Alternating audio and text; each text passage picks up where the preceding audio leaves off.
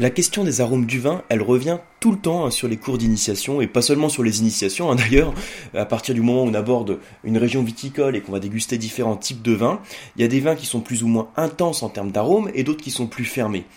Et donc il y a toujours cette question de savoir comment s'y prendre euh, pour mieux percevoir les arômes. Et là je parle de perception, c'est-à-dire de mieux ressentir les arômes, je parle pas nécessairement de mettre un nom sur l'arôme, parce qu'en fait c'est deux sujets différents. Déjà dans un premier temps, il faut pouvoir euh, percevoir qu'il y a des arômes, voir qu'il y a différentes gammes d'arômes, et dans un deuxième temps, on va essayer de mettre un nom sur les arômes que l'on perçoit. Et ce dont je veux vous parler dans ce podcast, c'est euh, bah, en quelques minutes, hein, simplement vous faire quelques rappels peut-être sur la manière de mieux percevoir les arômes quand vous avez votre verre de vin. Alors, je vais vous le faire de manière très simple. Hein. Vous imaginez donc, peut-être que vous avez un verre de vin avec vous, donc ce sera encore plus facile. Vous prenez votre verre de vin par le pied. Donc, à chaque fois qu'on déguste, on prend le verre de vin par le pied pour éviter de le réchauffer. Puisque, donc ça c'est une parenthèse, on fait en sorte de respecter les températures de service. Donc j'en ai déjà parlé à, d'autres reprises, hein, euh, des températures de service. Vous savez que par défaut, vraiment pour généraliser, le blanc on le sert plus frais que le rouge, et que les variations dans les températures de service sont dues principalement à la différence euh, que l'on a en termes d'acidité entre le blanc et le rouge. C'est une parenthèse, hein, donc je ne vais pas en parler très longtemps, mais simplement pour vous donner quelques indications là-dessus. Le vin blanc, par défaut, est plus riche en acidité que le vin rouge. Or, l'acidité se marie au froid. Hein, vous prenez un jus de pamplemousse, un jus de citron que vous dégustez euh, tiède, hein, chambré, ce sera désagréable. Par contre, si ce même jus de citron, vous le dégustez glacé, ça passera beaucoup mieux. Hein. L'acidité euh, rend, euh, le froid rend l'acidité plus plaisante en fait. Donc tout ça pour vous dire, je prends le verre par le pied. Le fait de le prendre par le pied, ça va me permettre aussi de mieux le faire tourner pour révéler les arômes. Et là, quand vous cherchez à retrouver les arômes, on procède en deux temps. C'est-à-dire qu'on va d'abord sentir le verre de vin sans le faire tourner. C'est ce qu'on appelle le premier nez. Et rien qu'au premier nez, hein, sans le faire tourner, vous allez peut-être déjà commencer à percevoir des arômes et éventuellement mettre un nom sur les arômes. Et ensuite, une fois qu'on a senti pendant quelques secondes notre verre de vin, on va l'oxygéner. Pour l'oxygéner, ce que je vous conseille de faire, hein, peut-être dans un premier temps, c'est de poser le verre de vin sur la table pour mieux le faire tourner, pour bien l'oxygéner.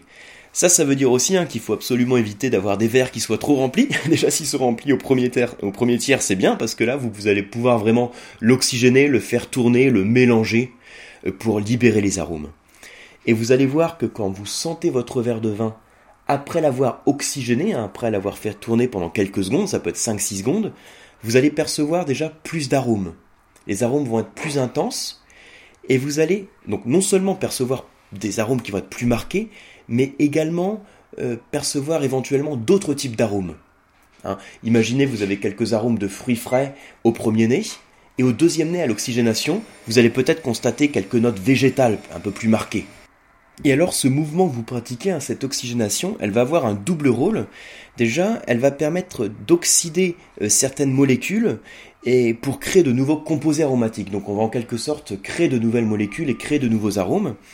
Et d'autre part, le fait d'oxygéner, ça va pouvoir euh, libérer les arômes, donc euh, favoriser leur diffusion. Hein, j'avais déjà abordé à d'autres reprises euh, l'arôme par définition, qu'est-ce que c'est? C'est une molécule qui vole, donc au début elle est dans le verre, et puis il faut qu'elle arrive jusqu'à votre nez en fait, hein, pour que vous puissiez la percevoir et éventuellement mettre un nom dessus. Et le fait d'oxygéner ces molécules, ça permet de favoriser leur volatilité. Voilà, le rôle de l'oxygénation. Alors pour aller un peu plus loin, vous pouvez imaginer que dans votre verre de vin, vous avez différentes couches euh, qui sont constituées par les arômes. Hein. Vous avez en fait donc euh, votre verre et les arômes qui sont donc au-dessus euh, du liquide, si vous voulez, et qui constituent des couches. et ces couches sont ordonnées en fonction de la densité des arômes. Donc imaginez à la base, les plus lourds, hein, les arômes les plus lourds, c'est ceux qui sont tout en dessous. Juste au-dessus, vous avez les arômes moyens et ensuite les arômes légers. Je parle d'arômes lourds, moyens, légers pour donner une idée assez imagée, hein, mais l'idée c'est d'imaginer qu'on a des composés olfactifs qui sont plus ou moins volatiles. Les arômes lourds, ce sont ceux qui sont dans le fond du verre et que vous avez plus de mal à percevoir parce que ce sont les moins volatiles. Les arômes moyens sont juste au-dessus, donc vous les percevez un peu plus facilement. Et les arômes légers, c'est les plus volatiles que vous ressentez tout de suite. Alors, je vous donne quelques exemples hein, des arômes les plus légers, les plus volatiles.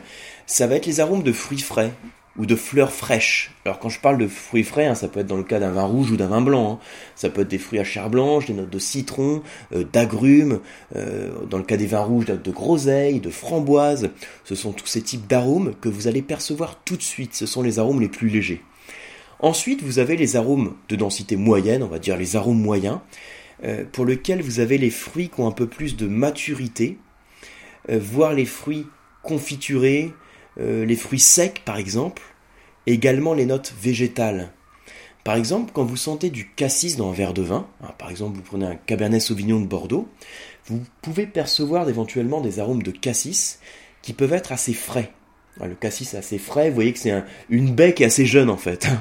Et après, vous pouvez imaginer que vous sentez le cassis dans un autre verre, par exemple un vin méditerranéen, et là le cassis, au lieu d'être très frais, va être beaucoup plus mûr, voire euh, un petit peu confituré, voire vous allez avoir carrément des, arômes de liqueur de cassis, donc quelque chose qui est beaucoup plus riche. Donc là, on est sur la catégorie des arômes moyens, sur des fruits beaucoup plus mûrs. Euh, comme je vous disais, les arômes moyens, ça peut être aussi des notes végétales.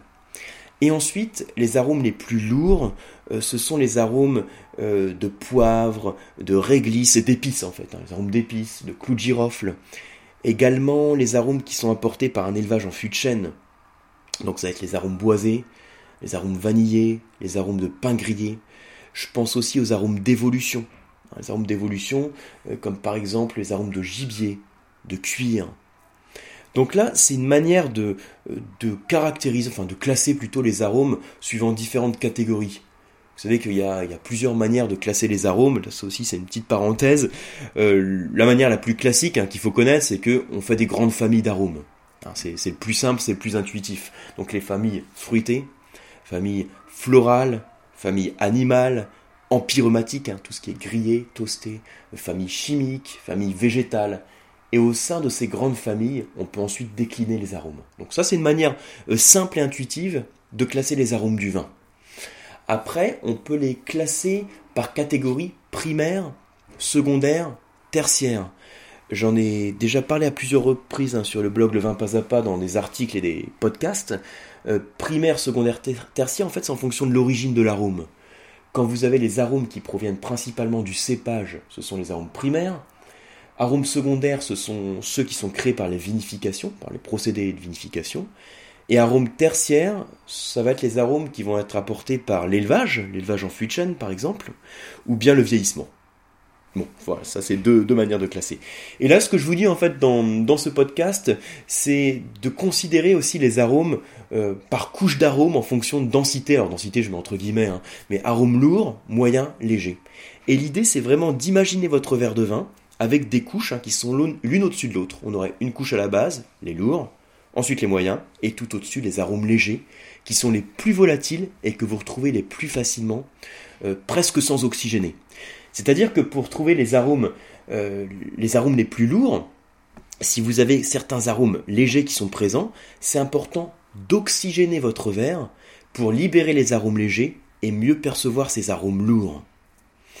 Alors ça peut être intéressant aussi de faire le lien avec ce qu'on appelle la pyramide olfactive, euh, qui est utilisé par les parfumeurs. Hein, c'est une manière de classer les parfums. Donc nous on parle d'arômes dans le vin, mais là on parle de, parfums de manière très générale ou d'odeur, en fonction aussi de leur densité, de leur volatilité si vous voulez. Vous avez en termes de parfums ce qu'on appelle les notes de tête, les notes de cœur et les notes de fond. Alors je répète, un note de tête, note de cœur et note de fond. C'est exactement le même raisonnement. Note de tête, ça correspond aux arômes légers. Note de cœur dans un parfum, ce serait les arômes moyens.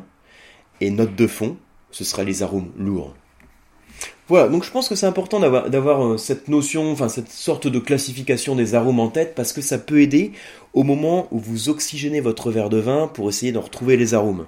Donc la prochaine fois que vous aurez un verre de vin entre les mains, hein, quand vous faites les deux, les étapes en fait pour mieux retrouver le nez du vin, donc premier nez sans le faire tourner et le deuxième nez en l'oxygénant, alors après le deuxième nez, vous pouvez aussi carrément mettre le vin en carafe. Alors là, vous allez l'oxygéner encore plus et libérer les arômes les moins volatiles. Mais à chaque fois que vous faites ces deux étapes, premier nez et deuxième nez, quand vous l'oxygénez, la prochaine fois que vous retrouvez des arômes plus intenses, voire d'autres gammes d'arômes, ayez en tête le rôle de l'oxygène dans le vin, de l'oxygénation même. L'oxygène permet de créer certains composés aromatiques, mais encore plus, hein, ça permet surtout de libérer les arômes en favorisant leur diffusion. Et surtout, ça permet de ne pas ressentir euh, seulement, on va dire, en premier abord, les arômes les plus légers, voire les arômes moyens, mais également de ressentir les arômes les plus lourds que vous allez avoir dans des vins avec une certaine complexité, peut-être des vins qui ont subi un élevage en fût de chêne et qui ont déjà un petit peu d'évolution. Voilà, donc vous pouvez constater, hein, aujourd'hui j'ai essayé de faire un, petit peu plus court que d'habitude. Voilà. Donc j'espère que vous avez appris des choses qui pourront vous aider sur vos dégustations. Et puis moi je vous dis à très bientôt.